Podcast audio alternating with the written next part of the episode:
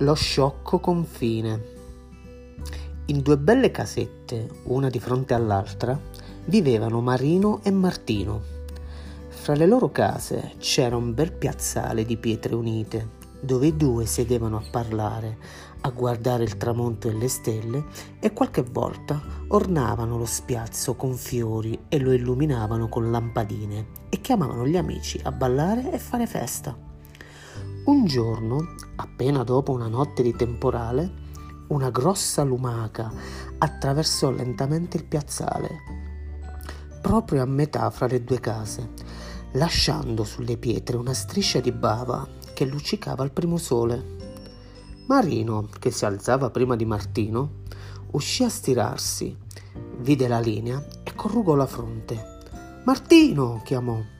Cosa c'è, Marino? Perché hai tracciato questa linea in mezzo al piazzale? Mezzo al piazzale? Quale linea? Ah, questa! Non l'ho tracciata io. Eppure ieri sera non c'era. E adesso c'è. Ti dico che io non l'ho tracciata. E chi vuoi che sia stato? Io non l'ho fatta e qui abiti solo tu, oltre a me. Allora sei stato tu a tracciarla, Marino. E l'hai fatto per dire che io non posso più venire nella metà di là del cortile. Questo è quello che vuoi tu invece, perché sei stato tu a tracciarla. E allora non ci verrai nemmeno tu da questa parte. Tutti e due tornarono in casa sbattendo la porta e per quel giorno non si parlarono più. Passò la notte e siccome si dice che la notte porta consiglio, forse al mattino i due avrebbero fatto la pace.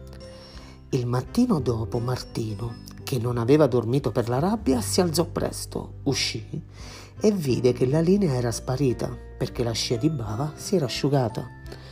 Marino, che cosa c'è? Perché hai cancellato la linea che avevi fatto? Eri stato tu a farla e io non l'ho cancellata. Sei stato tu a cancellarla.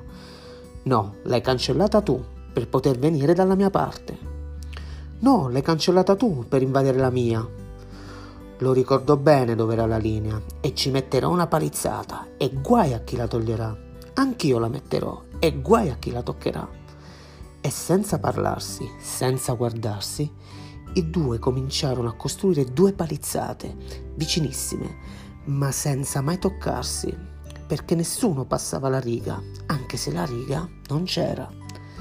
Da quel giorno non solo non si parlarono più, ma non invitarono più gli amici, perché lo spazio per fare festa era troppo piccolo e gli amici non sarebbero venuti perché avrebbero dovuto andare o di qua o di là.